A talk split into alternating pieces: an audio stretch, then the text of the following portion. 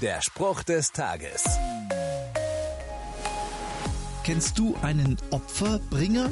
Eine Person, die scheinbar widerwillig jede erdenkliche Aufgabe übernimmt? Hm?